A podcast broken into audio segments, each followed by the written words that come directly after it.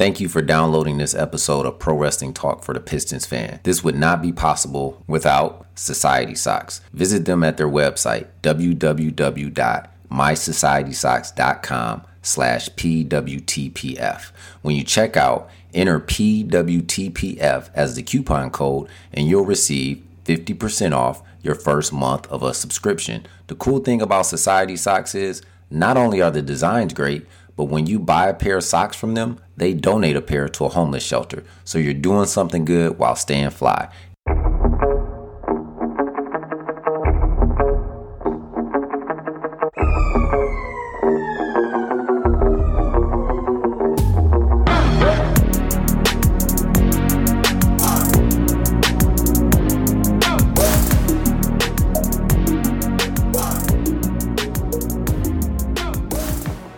What's up, everybody? This is Doc Joe Brown, real name, no gimmicks, and this is Pro Wrestling Talk for the Pistons fan. Be sure to follow us on Twitter. Our handle is at Pro Pistons. That's P R O P I S T O N S.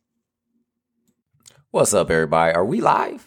All right, my top five wrestling collectibles that I would love to have. And I'll provide a reasoning for each one. If you go back through our catalog, we got a catalog of shows, right? This episode number 50. We got a let me check the library. If you go back through our catalog of shows, you'll know that episode 10, we were at the greatest wrestling collection. So go back and listen to that. That is truly the greatest wrestling collection. I think the title is like undisclosed location or something like that. And then episode 23. Why do I remember these things? But episode 23, we interviewed Piston fan in Indy who has to have one of the biggest piston collections in the world. Probably, I'm telling you, GWC greatest wrestling collection, definitely hands down. I would I would be or you would be hard pressed to find anybody with a better wrestling collection than that action figures, video games, stuffed animals, obituaries. I mean, literally, I'm not laughing at somebody dying, but it's literally the full gamut of anything you desire wrestling. I, I, mean, I had fun at this guy's house like I was at Chuck E. Cheese. Pause. Then the same with Piston Fan and Indy. Anything that you can imagine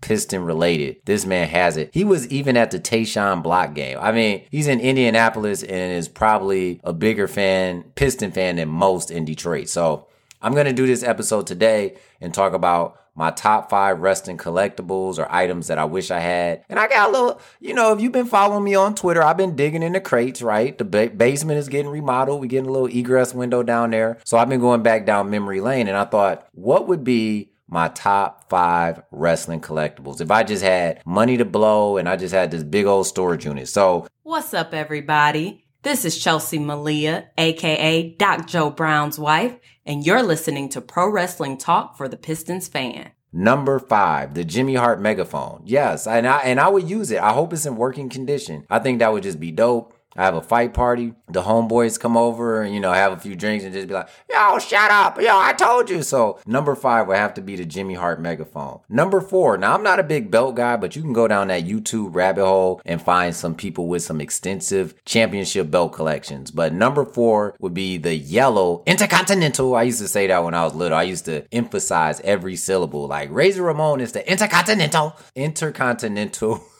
I want that yellow Intercontinental Championship belt that I believe Ultimate Warrior used to have. I think Shawn Michaels had the white one. Ultimate Warrior had the yellow one. I know y- y'all thinking Joe, the belts go on sale all the time on WWE Shop. Just buy it. I might, I might buy it, but I want mine to say WWF. I don't want that single W. I need the WWF. I wasn't a part of the World Wildlife Foundation lawsuit. I need the original. I want that original. number three.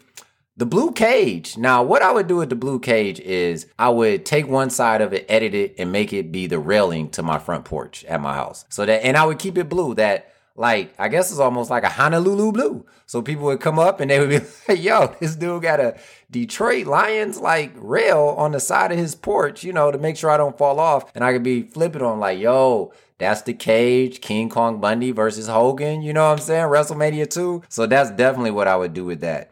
Number two, Road Warrior shoulder pads. RIP Animal. I always wanted those. I thought it was just the dopest accessory in wrestling. The football pads with the spikes coming out of them. I need those. I would just wear them like teaching Sunday school. Yes, my Sunday school class is always lit. Stop by if you ever want to learn more about Jesus. I would just be literally just teaching Sunday school with the Road Warrior shoulder pads on, just red with the black spikes coming out, all of that. And finally, number one. This is Matt Shook, host of the Locked On Pistons podcast and writer for PlayMichigan.com, and you're listening to my guy Doc Joe Brown and pro wrestling talk for the Pistons fan the big Van Vader mask. Not talking about the leather mask with the straps. I'm talking about the mask with the smoke coming out of it. It's time. It's Vader time. I just just walk down the street. Just walk. I walk my dog every day at the same time. One day I just pop out with the blah, just with the Vader mask. People like, is that Joe with some Michigan State shorts on, some boost, and a Vader mask? And everybody would know what it is because they. where did you get the Vader mask from? I think it's a one of one.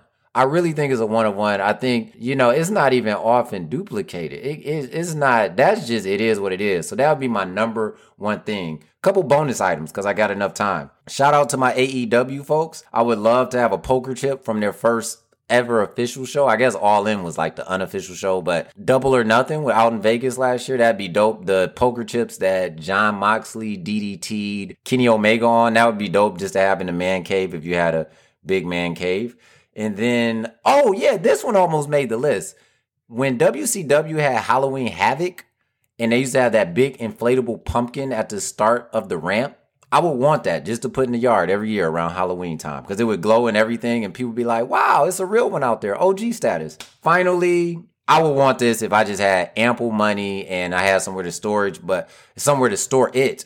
But I would want the drivable rings. If you remember in WrestleMania 3, the aisle was really long. So the wrestlers came down on a little mini ring. I would just like drive my daughter around the neighborhood sometimes, just in a little mini ring. Just like, yo, let's go. We gonna walk the dog, dog be trailing behind or ahead or whatever. And we just like, yo, we out here in the mini ring.